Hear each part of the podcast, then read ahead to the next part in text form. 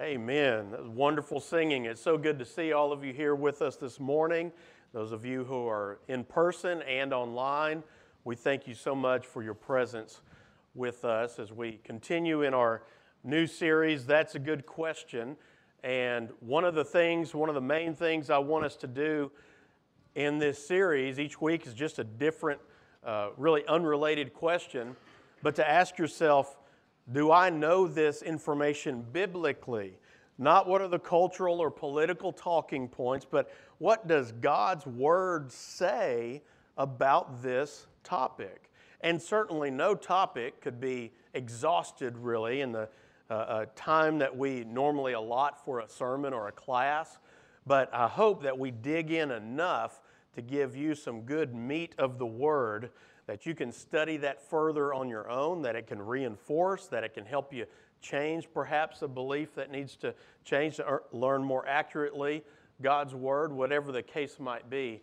And so this morning we want to look at one that's uh, pretty, pretty big, and I think we'll be able to at least get into some, uh, dig into it uh, well enough.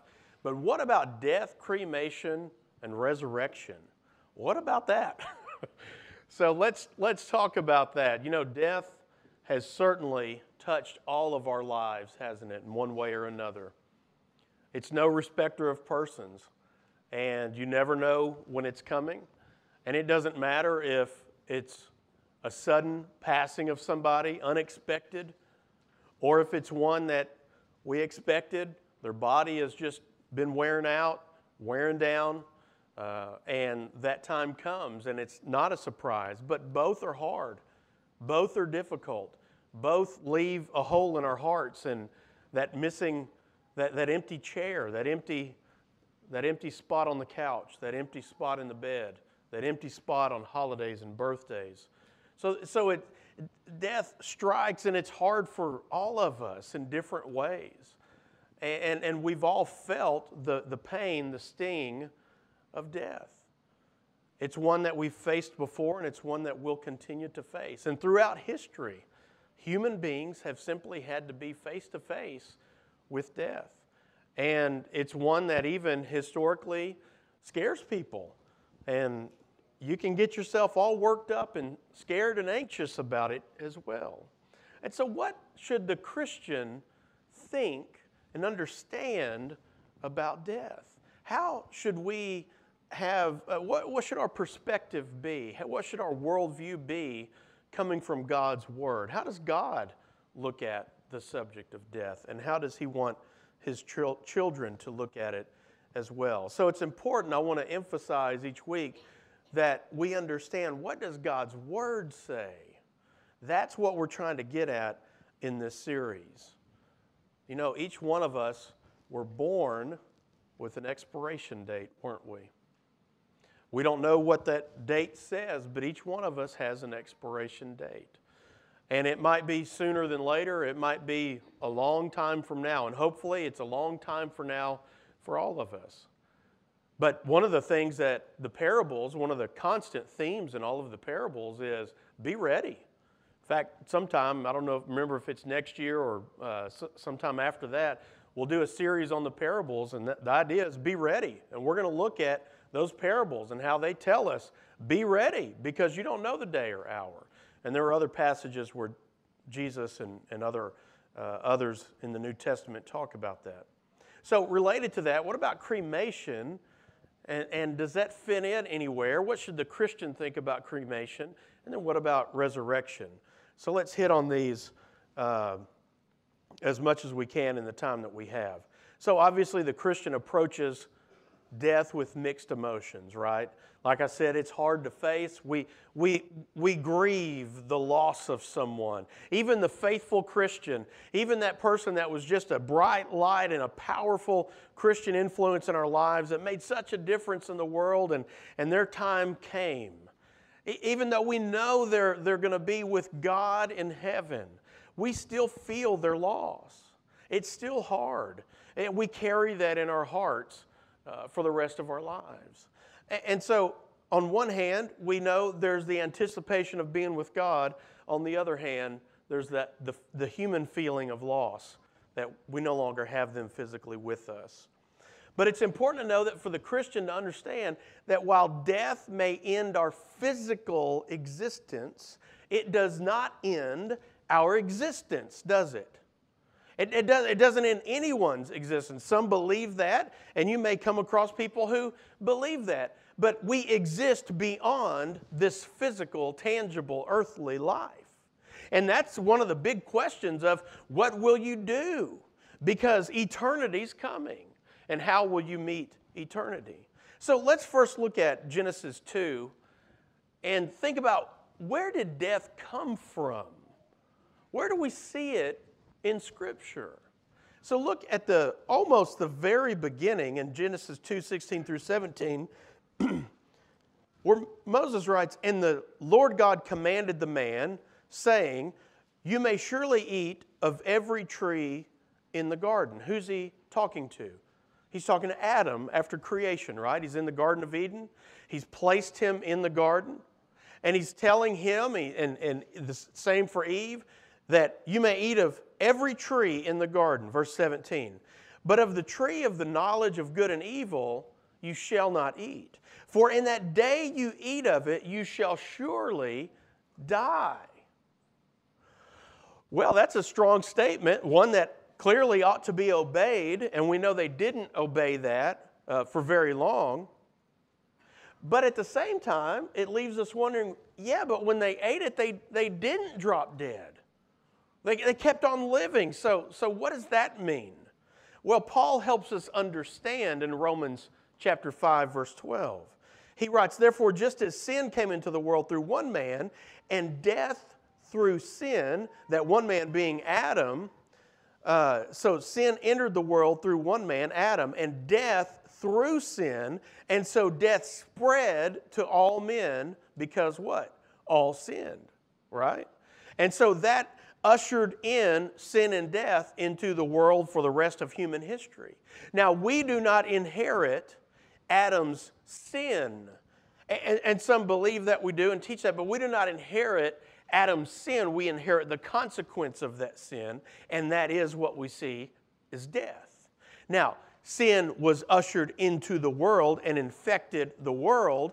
And so, as we grow as human beings, age, mature, come to an understanding of right and wrong, at some point in our life, we choose wrong over right and we sin. For all have sinned and fall short of the glory of God. So we're not talking about little children who make mistakes. We're not talking about uh, you know uh, small kids who don't who are learning who don't know. We're talking about when you're old enough to understand and still choose what is wrong. Then sin, you've been infected as well. Uh, with that sin. And then Isaiah 59 2 tells us what? That sin separates us from God. So we see that separation from the very beginning uh, in the Garden of Eden. Now, look at Genesis 3:19, where God told Adam that as a result of his sin, by the sweat of your face you shall eat bread till you return to the ground, meaning until you die, till you return to the ground, for out of it you were taken. For you are dust, and to dust you shall return. So they were expelled from the Garden of Eden, and now they were going to have to live in an imperfect world, and they were going to have to work hard for everything. We can relate to that. We can relate to, uh, he says, Eve, you're going to feel the pains of childbirth.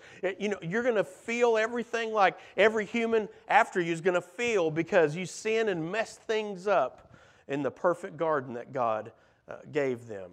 So at death, the soul leaves the body.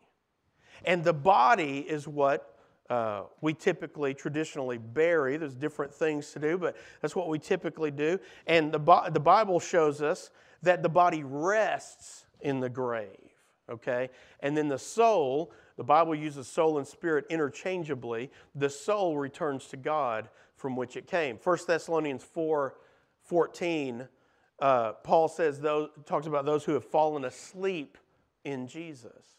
So there's this uh, this word asleep means to lay down, as in laying down in the grave. And so, so there's this idea of this sleep of the body. And we'll get to that when we talk about resurrection. Solomon wrote in Ecclesiastes 12 7 that at death the spirit returns to God who gave it. And we see that in the uh, creation account. Now, we also see this vivid illustration, description of the afterlife in Luke chapter 16. So turn with me there to Luke 16, and we'll see the, uh, some call it a parable, some say it, it's not a parable, and it's a true uh, story. I think that's an interesting question. That doesn't matter for what we're looking at today. Uh, Luke 16, 19, 19, through 31, what we would typically call the parable of the rich man and Lazarus, or the story of rich man, the rich man and Lazarus. Look at verse 19. There was a rich man who was clothed in purple and fine linen, and who feasted sumptuously every day. And at his gate was laid a poor man named Lazarus, covered with sores, who desired to be fed with what fell from the rich man's table. Moreover, even the dogs came and licked his sores. The poor man died and was carried by the angels to Abraham's side. The rich man also died and was buried. And in Hades, verse 23, being in torment, he lifted up his eyes and saw Abraham far off and Lazarus at his side, or some translations say at his bosom, at his side, like this. Verse 24, and he called out, Father Abraham, have mercy on me and send Lazarus to dip the end of his finger in water and cool my tongue, for I'm in anguish in this flame. But Abraham said, Child, remember that in your lifetime uh, you re- received your good things, and Lazarus in like manner bad things. But now he's comforted here, and you are in anguish. And besides all this, between us and you is a great chasm that has been fixed, in order that those who would pass from here to you may not be able to, and none may cross from there to us. And he said, Then I beg you, Father, to send them to my father's house. For I have five brothers, so that he may warn them lest they also come to this place of torment. Verse 29. But Abraham said, They have Moses and the prophets, let them hear them. And he said to them, If they do not hear Moses and the prophets, neither will they be convinced if someone should rise from the dead. So, what do we see in verse 23? We see that two men died and they each went to a different place, didn't they? They went to two different places, but both ended up in Hades. Now, Hades is not the same thing as hell. One of the things that has uh, caused us to misunderstand that is the King James mistranslates the word for Hades and translates it hell in the King James uh, version. So you'll see that it says hell instead of Hades, and it should say Hades because those are two different things. Hades is that place for departed spirits, that waiting place until judgment. And what we see here in this story of the rich man and Lazarus is that in Hades there are two dimensions or sides or parts to Hades. And because of that misunderstanding of it, because of that mistranslation, I think when we hear the word Hades, that sounds bad. That even sounds like a bad place.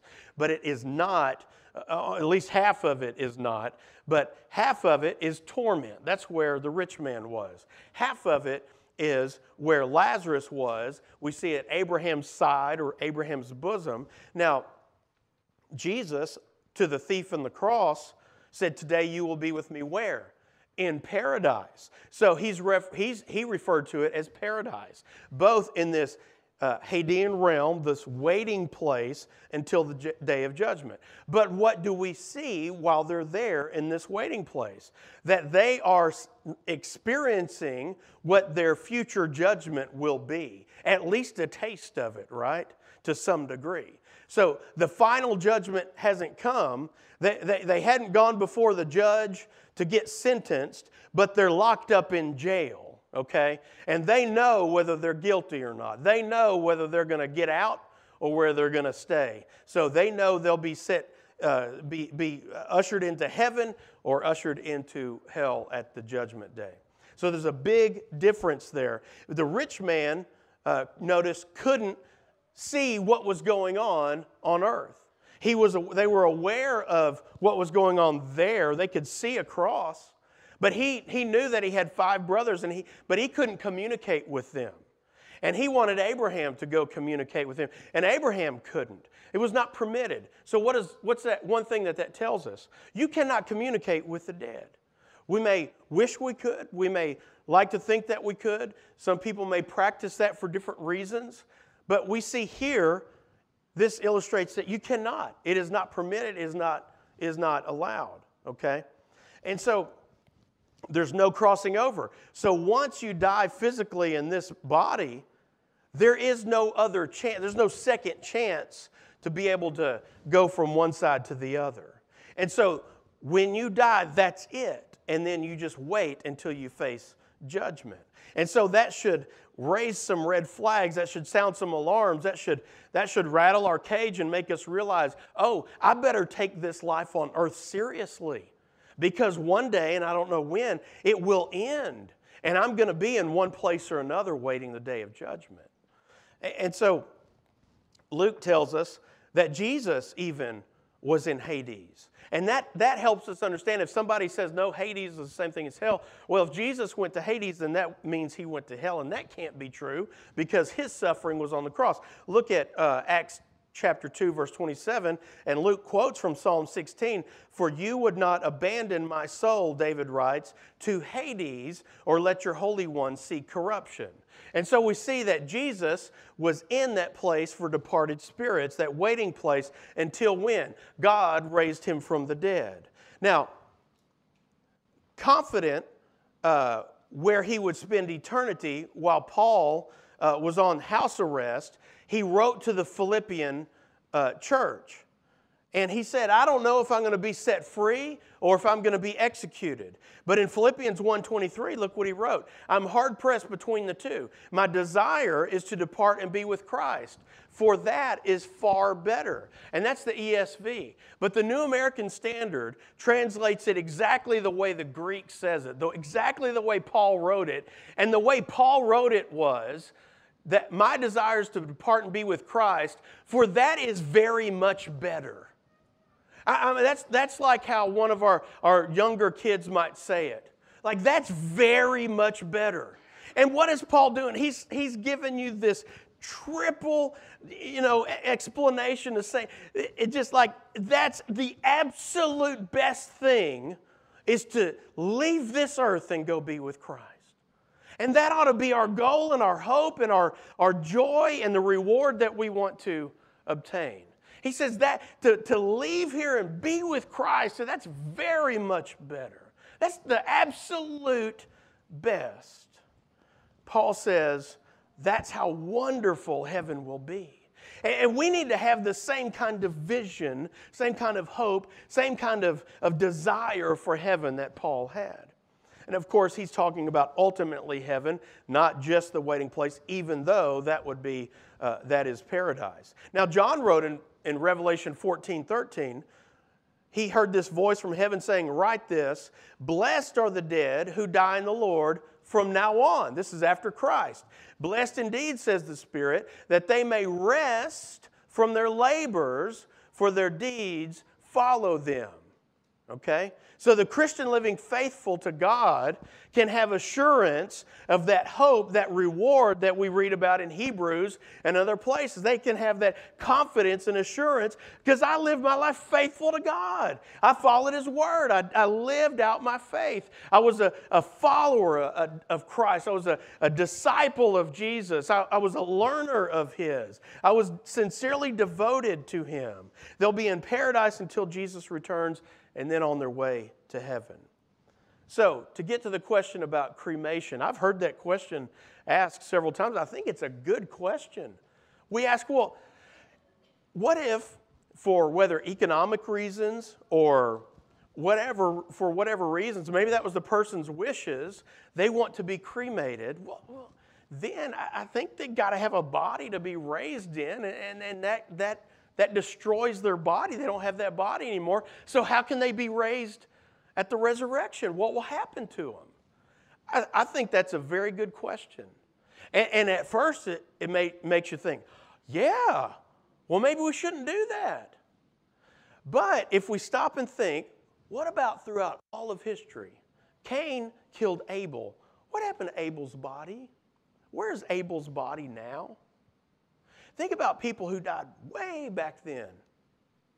Their bodies, no matter how they were attempted to be preserved, their bodies are nothing but dust now, right?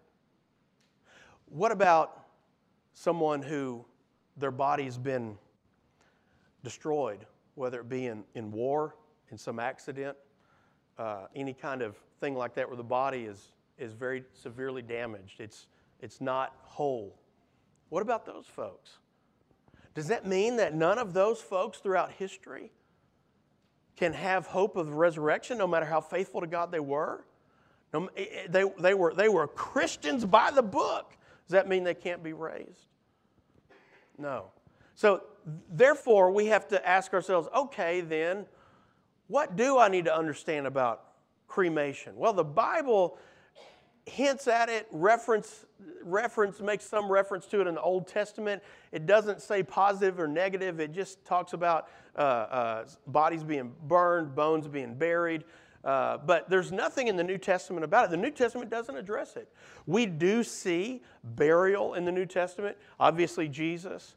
And throughout history, that has been really the, the, the preferred method. Throughout Christian history, that's what Christians have practiced, is, is, is a traditional burial of the body. And part of it is for that, because of that belief. Well, they need a body to be raised in. Or, well, the body's the temple of the Holy Spirit, and so we don't need to touch the body. But again, the Bible just simply does not tell us one way or another. And knowing that historically people's bodies have ended up in different conditions, and most, I would say, throughout all of history are nothing but dust from where they came from, other than, uh, except, you know, and then you've got those who have been preserved. Been preserved. You've got them, but their bodies are not what they used to be. So we're left with okay, well, is God powerful enough? Is He able to raise the dead at resurrection and give them the bodies that they had before in perfect condition? So He is either all powerful or He is not. And if he is, therefore he is able to do that. So cremation is not wrong. It's not said that it's wrong in Scripture. Uh, and the, the, the, the, the body is not needed to be preserved in a certain way. If, if, there was, if that was the case, we would have details about that in, New Test, in the New Testament, I'm confident. But consider uh, some things as far as why people might choose cremation.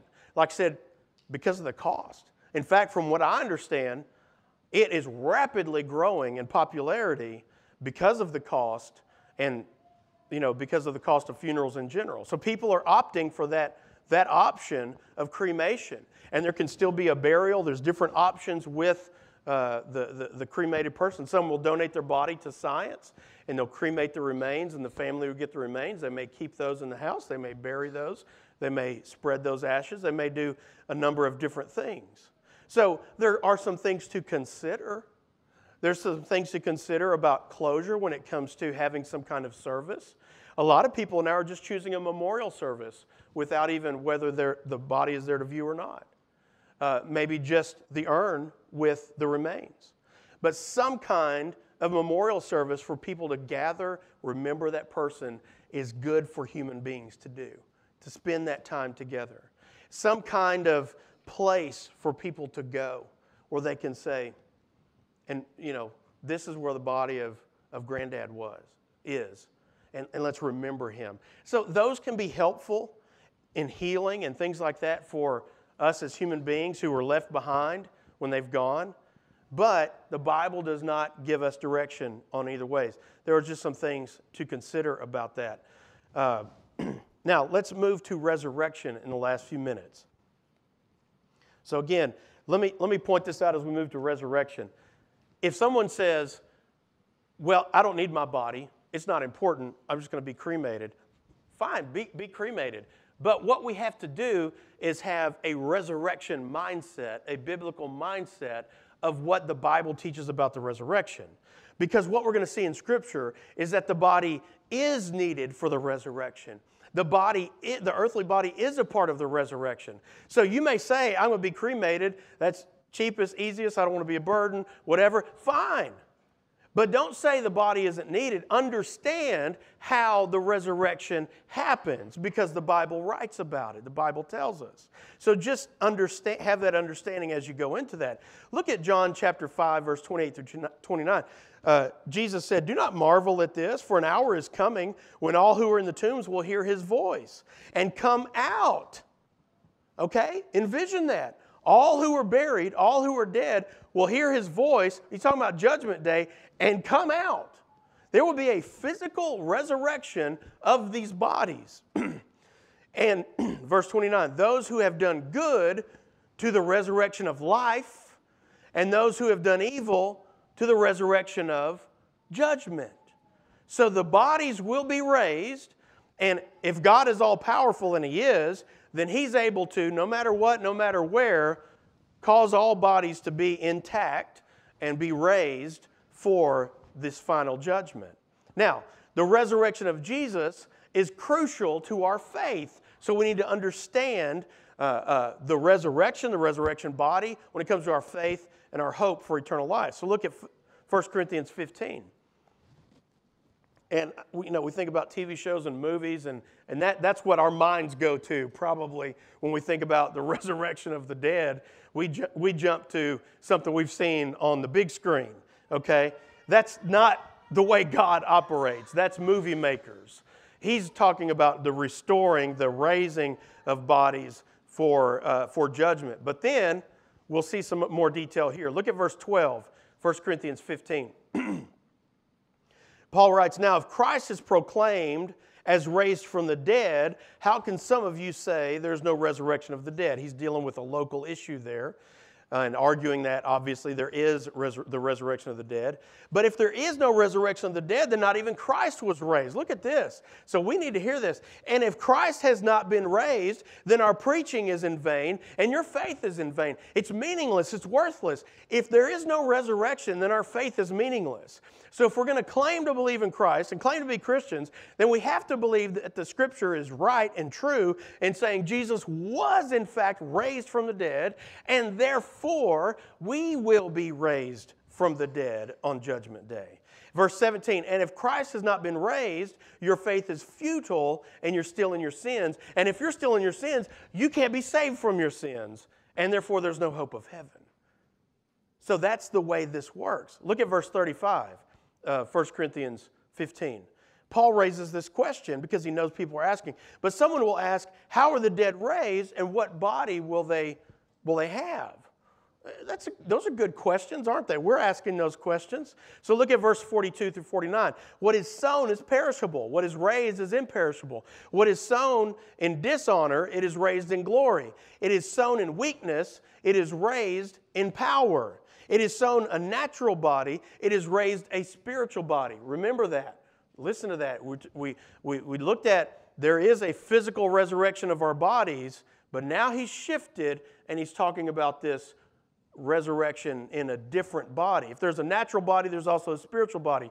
Verse 45 Thus it is written, the first man, Adam, became a living being, the last Adam became a life giving spirit, contrasting Jesus with Adam.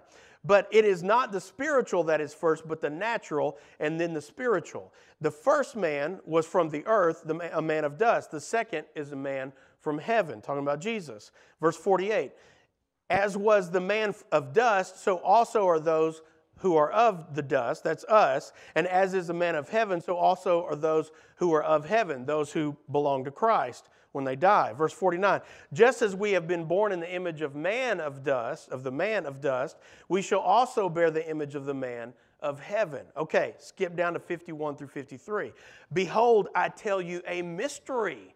Behold, I tell you a mystery. We shall not all sleep. Remember, we said laying in the grave, that death is that sleep of the body. We shall not all sleep, but we shall all be what? Changed that's key. We just talked about the resurrection of the physical bodies, but as they are raised, look what happens. We shall all be changed. Verse 52 in a moment, in the twinkling of an eye, at the last trumpet, this is judgment day, for the trumpet will sound, and the dead will be raised imperishable, and we shall be changed. For this perishable body must put on the imperishable, and this mortal body must put on immortality. So it happens like this. So it's not like I'm going to be raised and get to hang out in my old body again and get the gang back together and let's go hang out and, you know, uh, uh, let's go cruising. That's not what's going to happen.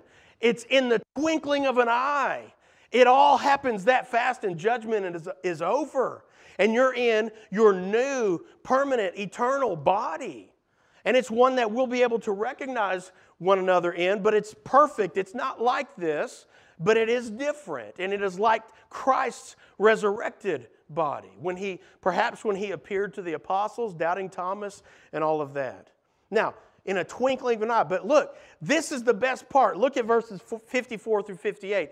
This is the best part of the resurrection. We talk about death, we, we looked at cremation, resurrection. Now we get to the best part. This is what it's all about. When the perishable puts on the imperishable, and the mortal puts on immortality, then shall come to pass the saying that is written Death is swallowed up in what?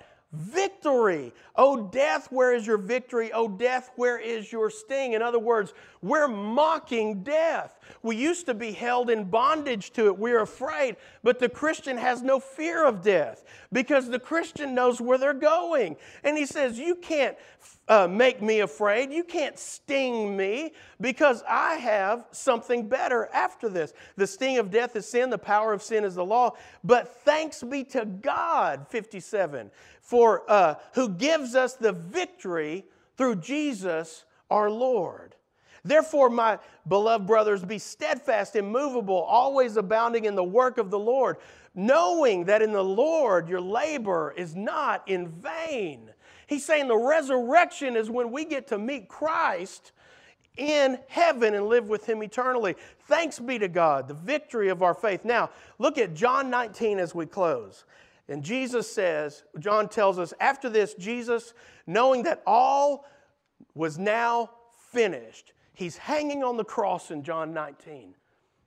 Imagine that.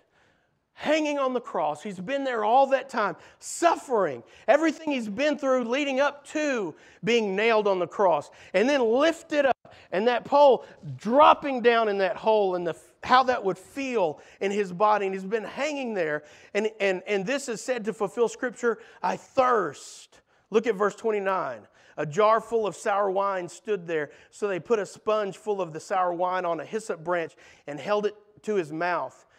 Verse 30 When Jesus had received the sour wine, he said, What? It is finished. And he bowed his head and gave up his spirit. What did Jesus mean when he said it's finished? His suffering for us was complete. His, his, his, his everything he went through for our behalf was complete. It was finished. And, and the payment for our sin had been paid. Everything was taken care of on our behalf. God's wrath had been met with his, in the suffering servant on the cross. Jesus' work was done. His mission was accomplished for our salvation. And he says, It's finished. It's over. Now they can have salvation from the suffering and his blood on that cruel cross. And there's no greater love than that love right there on that cross. For us, for you. And I told you that death entered through Adam in the garden.